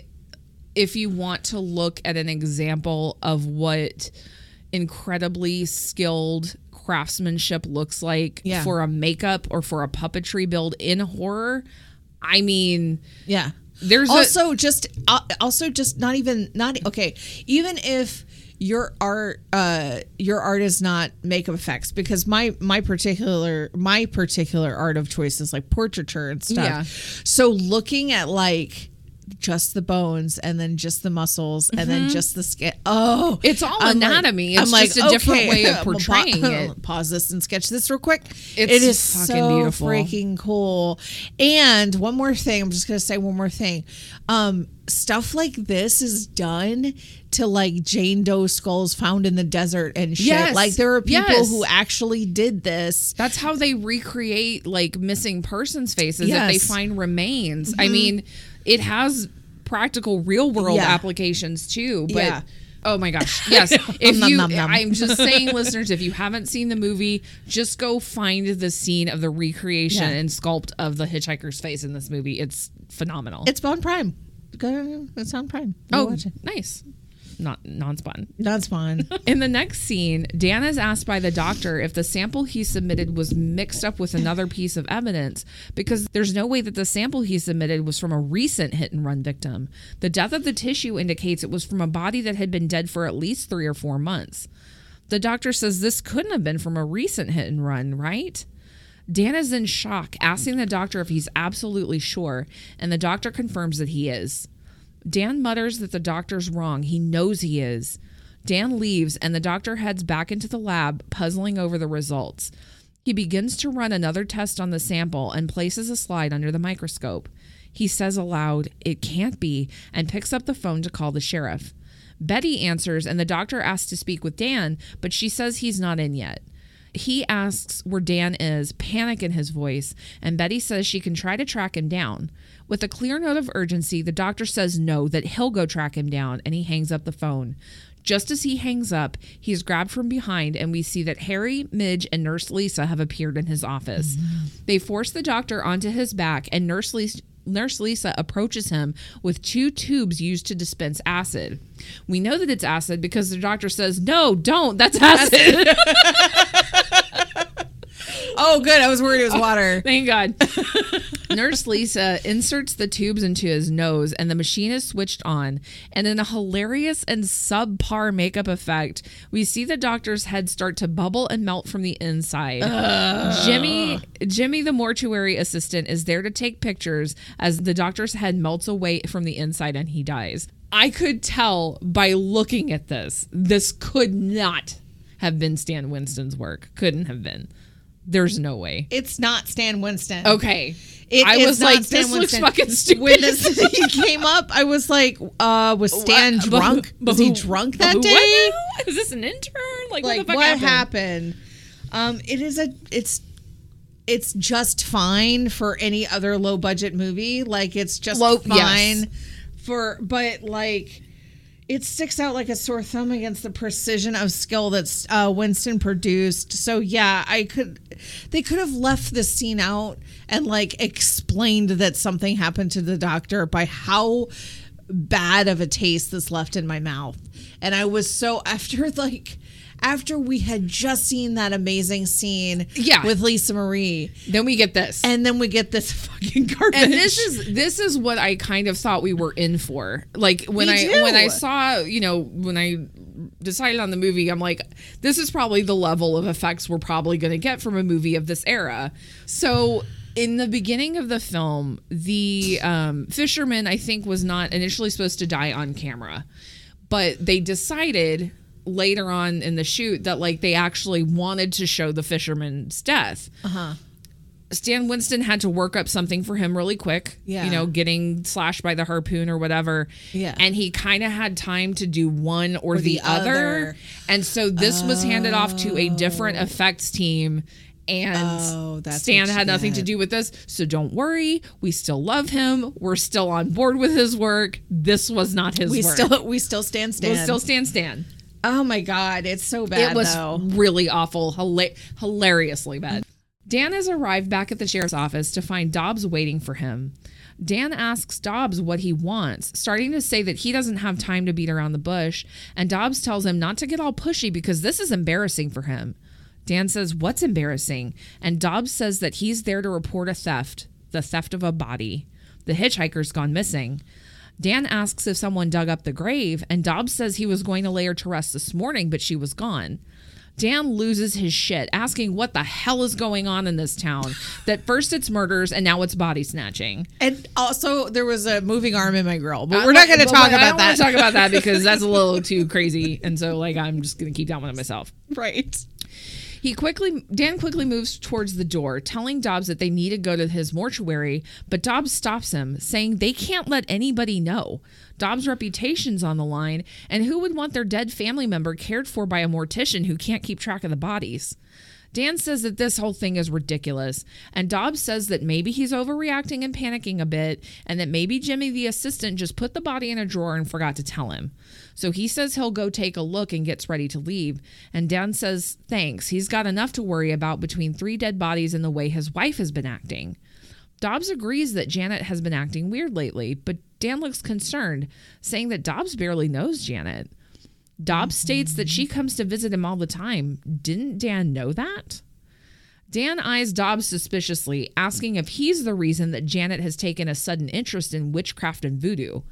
Dobbs says definitely not, and he's offended at her suggestion that he may have ties to the dark arts. Is he Voldemort? Dan smirks, asking Dobbs if he thinks that the dead can come back to life. Dobbs says that in his line of work, that's not something he likes to think about. Dan puts his head in his hands, and Dobbs looks a bit astonished, asking Dan if he really believes that the missing body could have just gotten up and walked away. Dan utters the classic skeptics line, I don't know what to believe anymore. I would, and meanwhile, I would be screaming, "Don't fucking gaslight me! Some shit is happening." and I know you know about it, motherfucker. Yeah. Just then, the phone rings. It's Betty calling to tell Dan that she's going to be late to work. She says her car won't start, and she barely lets Dan get a word in edgewise, but he's able to ask her if she could stop at Ernie's and check on the film that he dropped off to be developed. She asks him if he looked at the telex that came in from St. Louis about George Lemoyne. He hangs up and goes to look at it, reading out loud that there is a close to positive ID on Lemoyne and that they request that the body be transported because there are better facilities to handle it in St. Louis. Dan leaves the sheriff's office and walks out into the street, noting that there's an eerie silence and the street is completely empty of people. There's like Nobody there. and It's it's, like daytime. It's not like you know 6 Yeah. a.m. It's not. It's very very This gives me unsettling. This is like this is like the Stephen King moment when he walked out. I was like, this feels like a, the stand. It's dairy out here, man. He heads across the street to the mortuary, calling out for Dobbs. We see Jimmy in the prep room using paints to perhaps touch up a spot on his arm. Dan catches him in the act, asking what he's doing, and Jimmy says, uh, Nothing, I gotta go now. And he rushes out with his school bugs. Dan picks up the small jar of paint that Jimmy had set down, and it's labeled Mortician's Makeup, lifelike color, pale. Dan jogs out of the prep room, calling for Dobbs, and eventually making his way into the cemetery. Sam, played by Michael Pataki, is kneeling at George Lemoyne's grave, and Dan approaches him to ask where Dobbs is. Sam says he hasn't seen him, and Dan tells Sam to grab a shovel because they're digging up George. Sam says he doesn't dig them up, he just buries them, but Dan says that Sam's gonna dig this one up. Yeah. Sam says he can't do it without Dobbs' permission, and Dan says he'll take full responsibility and yells at Sam to get going. Sam starts to pickaxe the soil on the grave, and Dan leaves, heading back inside the mortuary. He's still unable to locate Dobbs. As he runs back out the door, a morgue drawer opens by itself, and the sheet covering the body is pushed aside by Dobbs, who I guess was taking a little nap inside. Yeah, that's where I take all my naps. In a morgue drawer, Yep. it's cozy. Yeah. Back outside, Dan helps Sam lift the coffin from Lemoyne's grave. Dan tells Sam to open the box, but Sam refuses, saying that he doesn't want to see a rotting corpse. Dan yells that the box doesn't weigh enough to have a corpse in it. And sick of arguing, Dan pries open the simple pine box to reveal that the only thing inside of it is George's sweater tied into a bundle. Dan unties the bundle to find that there is a human heart protected inside. That heart does look really real. It looks really good. I mean, I haven't, you know, held a human heart in my hands, but it looks great. It looks great. Well, let me. T- no, no, no. I really don't have any friends. Oh, I am learning some shit about you on this on this episode. Oh, fuck.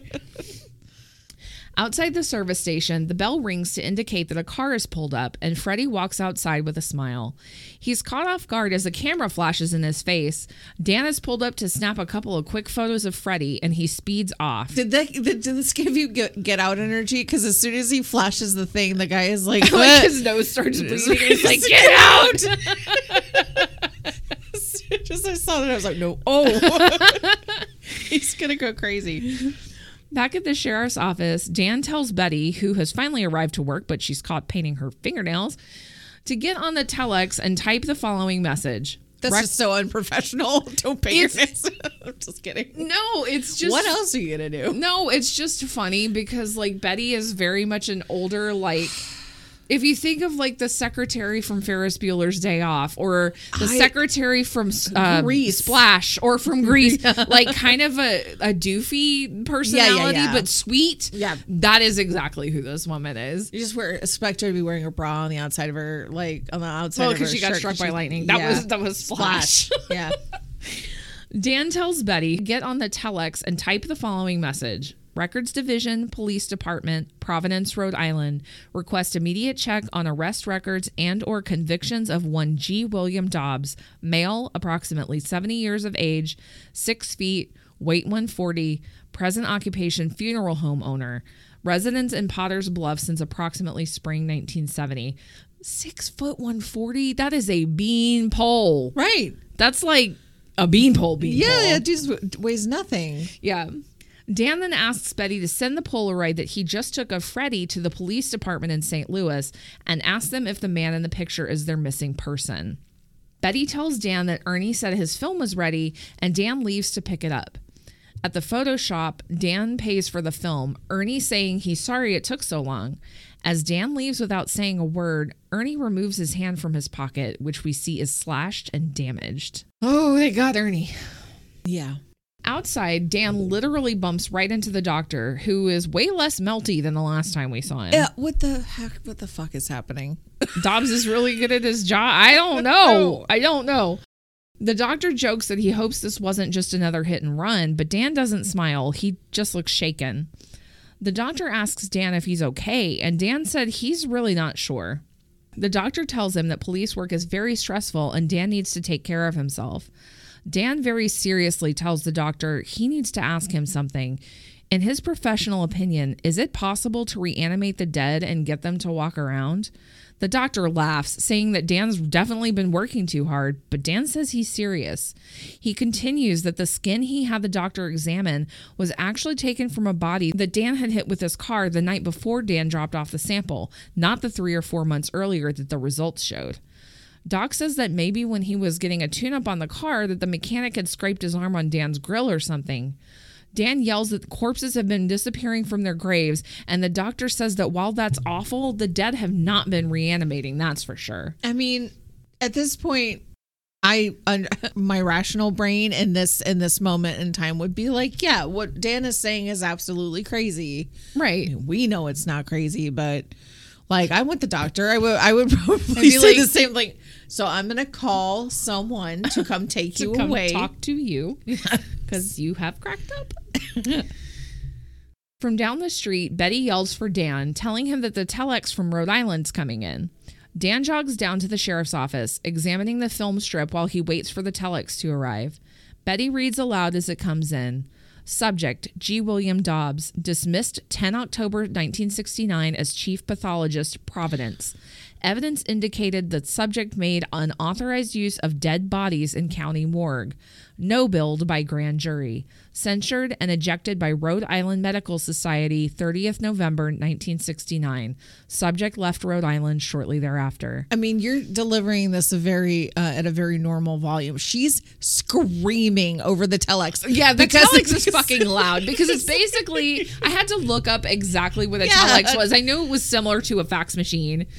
Um, It's a little before my time, it just is a bit. Yes, this is this is before our time. But basically, what a telex system is, it's like a series of connected typewriters. Um, they're still used in some fields for secure transmissions because it's not like a phone line where they can be tapped. Like it's Right. very secure, but it is like the sound of an old typewriter typing, which is pretty loud. So yeah, Yeah. no, she's kind of screaming it over the over the yeah, volume and then it the like auto type is like when she what she's reading, it's like auto typing onto this sheet of paper Mm-hmm. all of the information she's getting. So then she's just reading aloud or yelling aloud what she's reading through this telex. It's actually a very cool little system, but for for the time, Yeah. for the time that it is. But it is this giant lumbering machine, and it sounds like a fucking I don't know, like a lawnmower with a typewriter attached. It is so loud. was very loud. Dan bolts from the office, leaving Betty to wonder where he's going. Dan enters the Gillis house calling for Janet. She's not around, and Dan opens the closet to retrieve the projector, but we can see in the background that the floodlight used by the Potter's Bluff citizens is laying there on the floor. Yep. Dan sets up the projector and starts to watch the film he picked up from Ernie. We see a shot of the exterior of an abandoned, decrepit house, shot silently and in black and white. Dan watches intently as the camera moves inside, showing a man and woman having sex in a bed, but we can't see their faces. They writhe around under the covers when suddenly the woman's hand comes up from under them, holding a dagger, and she plunges it into the unseen man's back repeatedly. The film then shows Nurse Lisa emerging from behind a curtain, two men peering inside the windows with floodlights outside behind them, two older women coming out of a closet door while smiling widely, all while the man continues to be stabbed. Dude, one of these women has like glasses. She's kind of a chubby lady or whatever she comes in. She reminds me so much of the one of the women from Rosemary's, Rosemary's baby. Baby. I was like, I looked it up. They don't It's credit her. right. There- she's not credited at all. But I was like, she looks like that fucking weird ass neighbor from Rosemary's That's Baby. like shaking the so fucking much. violent shaking the baby in yes, the pram. the one that just like sits on Rosemary's book and was just knitting out of nowhere. That's yes, I thought I'm like that's what I thought too. yeah. The woman pushes the man from on top of her, and we see that it's Janet who looks directly at the camera and smiles. Dan screams in horror, clenching his fists to his eyes. Janet glances off camera, and it pans to the smiling face of Dobbs. Fucking knew it. Fucking knew it. Fucking it. knew it. In the next scene, Dan bursts violently into Dobbs's office with his gun drawn, asking what the hell he did to Janet. Dobbs calmly says that Janet was his first, his crown jewel. Dan asks where Janet is and points the gun at Dobbs. Dobbs flips a switch and multiple film projectors start up. We see footage of the hitchhiker being smashed with a boulder, of George Lemoyne being burned, of the fisherman being slashed, of multiple death photos of the bodies in the morgue. Dobbs tells Dan to look at them, look at my children. Dobbs says that the bodies had to be disfigured, that he had to make them look how they used to because that is his art. Dan asks again where Janet is, and Dobbs says that he found her drowned in the creek. He says that not even her injuries could hide how beautiful she was. Dan cries, saying his wife can't be dead, and Dobbs says that yes, she was. She is, like all the others. Like the man that Dan hit with his car, he was dead long before Dan hit him. Dan hisses at Dobbs, asking how he did it. Dobbs says Dan can call it black magic or a medical breakthrough, but Dobbs is going to take this secret to his grave. Dan wails loudly, calling it a nightmare. Dobbs just continues on and says he liked Dan, so he gave Janet to him as a gift. He says most of the dead were given back just a bit of their former lives, but he gave Janet fear and sex and love. Dobbs says that the others can't go a week without needing a touch up, but Janet can go a month. While the others were drawings, Janet was a painting, a masterpiece, he coos. Yeah, I I do have something to add here real quick because Yeah. this is like this is Gary Sherman's like um the I looked up uh, Gary Sherman's IMDb and like his his um he's led a really interesting life. Like he was in the military and he did photography and like he w- did backing vocals for like Eric Clapton and like one of his Whoa, like this dude is fucking fascinating. But like he uh did a lot of like um v- short films and Mm-hmm. music videos before music videos were like a thing that Uh-huh. was what he like got or his early start doing and then later on he did mostly producing he didn't do like a, a Yeah, ton like of directing some after true this. crime stuff, right? Yes. Yeah. So like this scene with all the like multiple shots of all of the like Mm-hmm. uh footage playing. Oh, it's so cool. It is like a really really cool shot and it's like this the like the it's like the titular moment. It's like everything was leading up to this. this, yeah. And it's like the big reveal, the big, oh, I am the devil. It's and like Jack's big, and Jack Albertson's performance sells it Oh, God, even harder. He's so he's so good in this. He's really very innocently creepy. Like it just the pe- it's the people that don't seem sinister that end up being the most frightening, Or- and or he doesn't seem that way. or that don't understand why what they're doing is any in any way wrong. and that is like exactly he's like, what he's what? like. I'm an artist. Uh, he's he's frustrated with other people for not appreciating his art more than he's he's like, this is not sinister. I'm giving Yep. you, I'm giving you beauty. I'm giving you life. Yep. Dan asks why Dobbs is doing all of this, and he says that the dead don't age and they don't get sick. And after he works on the bodies, they look so good and healthy that he can't stand to bury them. Dan points the gun again at Dobbs, calling him an evil son of a bitch. And Dobbs says that he can't kill him, he can only make him dead. He urges Dan to pull the trigger and make him one of his own children. Dan hesitates, and Dobbs says that perhaps he needs a little more motivation.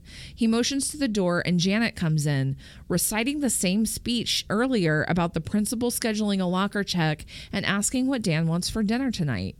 Dan tearfully looks at Janet, asking why she's doing all the things she does, and Dobbs chimes in, saying that she only has the memories he gives her. She only appears to be alive. Janet smiles blankly at Dan as he tells her no, she is alive, and he caresses her face. But his hand comes away with part of the skin of her face, which Janet absently touches and ignores, continuing that he can have anything he wants for dinner tonight, but he'll have to fix it himself. Dan slowly raises the gun while Dobbs continues to tell him over and over, She's dead. She's dead, Dan. Oh, Dan begs Janet to please die, and he points the gun and fires. This doesn't faze Janet, who just keeps rambling on about dinner. Dan screams about beef stroganoff. beef stroganoff and minute steak. Dan screams, please, and fires again four times. Janet finally comes out of her stupor, saying, Dan, I'm dead. Please bury me. Please bury me, as she backs out of the room crying. Suddenly, Dobbs is behind Dan and spins him around, causing Dan to fire in surprise. Two shots directly into Dobbs's gut. Dan looks up and sees the footage of Janet smiling from the bed of the man she killed, and he throws the gun at the screen and flees from the room. Why do people always throw their guns? Ah. You could use it to club a motherfucker. Like, don't get rid of that. Don't eat the gun. Dan sprints into the cemetery with a flashlight, screaming out for Janet. Back in the morgue, Dobbs, on the floor and, be- and bleeding from his gut shots, gets up. In the cemetery, Dan approaches George Lemoyne's open grave. Janet has scratched out his name and written Janet on the headstone, and she's laying in the dirt, partially buried and begging for Dan to bury her. this is so weird. It's so it's sad. It's very sad. In the morgue, Dobbs stumble crawls over to his phonograph, putting on a recording of Moonlight Serenade. Back at the gravesite, this is just like back and forth and back and forth. Yeah. Back at the gravesite, Jan tries to soothe Janet while he covers her with dirt, and Janet says she loves him as she covers her own face. like one of those spiders. Yeah, that's just like shoop. It's like the the gif of uh, SpongeBob laying in the sand and just like shoop, That's covering himself up. Yep. Dan cries as he shovels more on top of her with his hands, despondent. Back in the morgue, we see Dobbs applying makeup to his face, but this is not a great face. No, beat. yeah, this Like, is not his art. no, not not on his own face. He sticks trocars into his stomach so he can embalm himself. The song ends, and we see Dobbs laid out on the floor next to the phonograph, not moving. Maybe dead? We don't know. Back in the cemetery, Dan lays atop Janet's newly covered grave, and a mangled hand reaches out to pat him. It's Ernie from the Photoshop, and he tells Dan, May she rest in peace. One by one, citizens from the town all come by the grave to reassure him, all of them injured and disfigured. Betty, Ben from the motel, Harry, Freddie slash George, Jimmy. It slowly dawns on Dan that they are all and all have been dead. And he's like announcing, like as their voice, as he, they come through, he's like, "Oh my god, so and so, so and so and you hear clips of um audio that they like lines that they've said earlier in the film and this is where you hear ask your wife again. And i was Right. just like fucking great. Three ti third time's a charm. I love this. Nurse lisa is last to visit telling dan to be happy for janet. And then someone says smile and snaps a photo.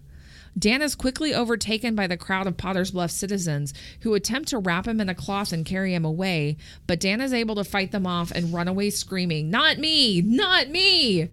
Dan runs right back into the morgue and sees Dobbs standing behind the desk, very much alive? is Cheyenne. Undead? Yeah. Reanimated. Yeah, Dobbs says that there's one more thing he wants to show Dan, and he gestures at a large projector screen. The film of Janet stabbing the man in bed is playing, but we see it from a bit of a different angle this time. Now, as the man rolls from atop Janet and onto his back, we very clearly see that it is Dan. He is one of the undead. He screams in terror, then slowly raises his hands up in front of his face. The fingertips are split, fingernails are falling off, and they are a rotting mess. Dobbs kindly says, Come, Dan, let me fix those for you. A dramatic music sting plays, the scene freezes and fades to black, and the end. dude. ah. dude. ah. Doodah doodah, sister, what did you think of Dead and Buried? I have so many things to say. I have so many things to say. But first and foremost, like, oh my god, that ending. Oh my god, that it's so ending. good. It's so good. The the one the 180 and the he was dead the whole time. Yeah. Like, okay. That generally seeing as much as I've seen up until this this point, Mm-hmm. horror movie related, that is a trope that if I saw it now, I'd be like, "Are you fucking kidding me? Mm-hmm. was dead all along." But this is this predates Sixth Sense in a Mm-hmm. ma- in a major way. Spoilers. Spoilers. I'm sorry for anyone who hasn't seen Sixth Sense yet. Oh my god, People were holding out, I'm sure. I'm sure you ruined it. Yeah, they were waiting till we covered that one. um, so, oh my god, I like that this movie gives us like a different take on the typical Romero, Romero zombie lore. Like Yeah. these zombies are reanimated by some weird science and possibly supernatural means, but they aren't outbreak zombies, and they don't Right. automatically return to life like Romero's or Kirkman's. Right. Um, there's ritual that returns them to life, and they are conscious enough to walk and talk and take photos. Yeah, it kind of goes back to the like very first zombie movies, like way, way, way back, where it's where a it's a voodoo thing. Well, I mean, that's yeah, right. It's it's like you said, it's a ritual. It's not just like Yeah. unknown reasons. Yeah, I'm gonna. Re- I'm space radiation or whatever the fuck. yeah, I will refrain from calling it like a pro, you know a protected uh protected set of beliefs because we know that it's not that, but it is you know. Um, anyway, so I'm shocked by how much I enjoyed this movie. The makeup effects and cast was enough for me to like love this movie and want to rate it highly, but like. The story is also so fantastic. Yeah. And the big reveal at the end, though we knew something was definitely rotten in the state of Denmark this entire time, we never fully know what was being cooked up. There's Yeah. like the body snatchers trope that gives it a little bit of a sci-fi vibe that's but it's definitely grittier. Yeah. Also, it plays into a fantastically fresh phobia. Like being concerned, being cornered and photographed by simultaneously being murdered. It's like bad enough that these people's lives are randomly ended, but for them to know in their final moments that they're being photographed for some kind of sick posterity. It's like the worst fucking kind of paparazzi ever. oh my god, yeah, it's so fucking freaky. death paparazzi. Yeah, and it says like it, it says I find your pain fascinating enough And- to take a picture of it. Well, and like entertaining, and I'm. They never really talk about what the photos were for, but I am guessing it was so that Dobbs could recreate the Right. the them Maybe. when after they were dead. That's my guess. Right. And I mean, they never de- really say why. Right. And it's so dehumanizing and it feels like s- such a fresh approach and it really stuck with me. And there is, I do want to, I mean, I have to mention this. There is an episode of Black Mirror that loosely takes this concept into the 21st century called White Bear. It's in season two. I don't think I saw that one. I'm not sure. A woman wakes up in a room and can't remember anything about herself.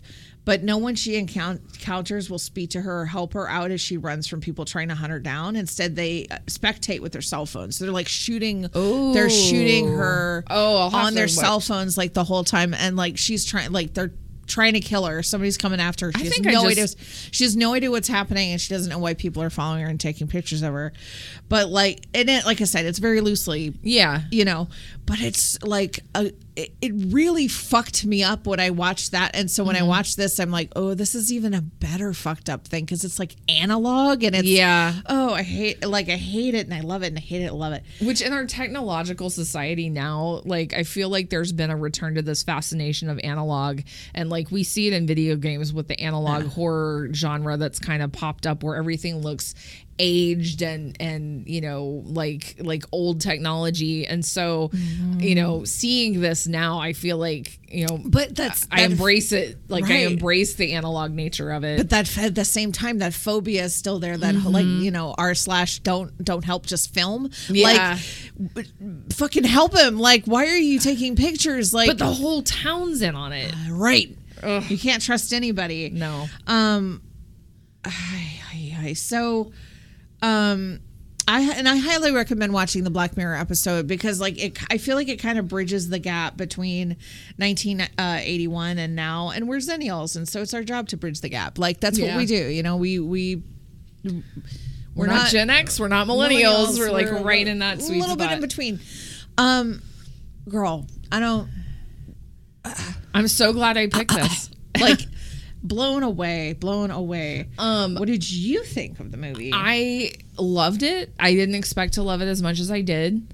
I it was like I said I'm I'm surprised that this one's not talked about more when people talk about 80s horror. You know, we talk about the slashers, we talk about Friday the 13th, Yeah. and Nightmare on Elm Street and Halloween and don't get me wrong, I love all those movies.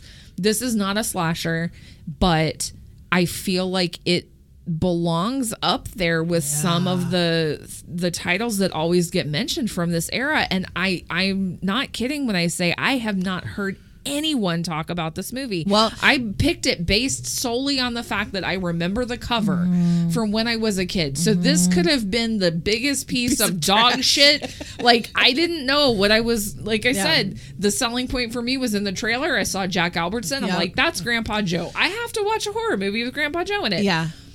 I was amazed. I was surprised. I I will watch this movie Again. many times. Yeah. If nothing else, just to study the effects after sure. reading Stan Winston and you know what he had to say about them.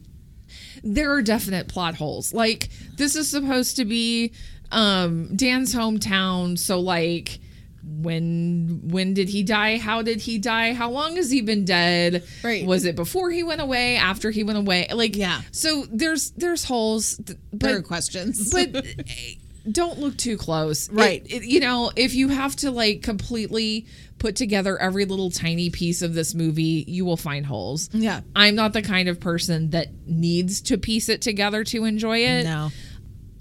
I this is this is kind of going towards the top of my 80s I horror list. say, I mean, so based on all of that, how, how many days are you running this for? This is a hard rating. this is a really hard rating. Um oh, like rewatchability for me Yeah. huge. Yeah. Because this is one that I'm just like, nah, man, I want to get to know this movie better. Yeah. Like, I want to, huge. yeah, I um, ooh, I think this on on a scale from one to ten days rented, I think this is going to be. Oh God, this is so hard. This is so hard. I think for me, it's going to be an eight. Same.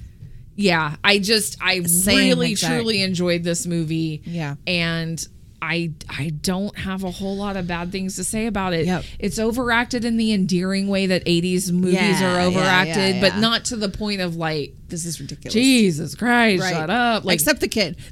and kid that and the woman, mom. the the kid and the mom, you could just drop kick them off that balcony right into right into a pile of Potter's Bluff citizens, and I would not cry a tear. I'd be like, take as many pictures as you want and rough them up a little bit. Shut up. oh up. my god, it's so dark. I'm I'm a terrible human. but no, overall great. Oh my god, Love it. same. Yeah, eight out of ten for me too. I will definitely be watching this movie again. Just like you said, I'll be like, we're probably right after this going to go down and like look through those like those effects again because just they are worthy of they are worthy of of studying. Yeah. Oh, Thank you for this one. hey, no problem. You never know when you're gonna pick a, a, a good one you haven't seen before, but Yeah. this one worked out. Hell yeah. That wraps it up for this episode, listeners and lurkers. Thanks for joining us here on The Last Aisle. What did you think of this week's episode? Let us know on our social media channels at Last Aisle on Facebook and Twitter, and at Last Aisle Pod on Instagram. We look forward to hearing from you. We'll be back next week with a new episode. So sit back, cuddle up with your copy of Witchcraft and Voodooism, and grab a flashbulb and come peruse the selection of movies in The Last aisle. See you soon.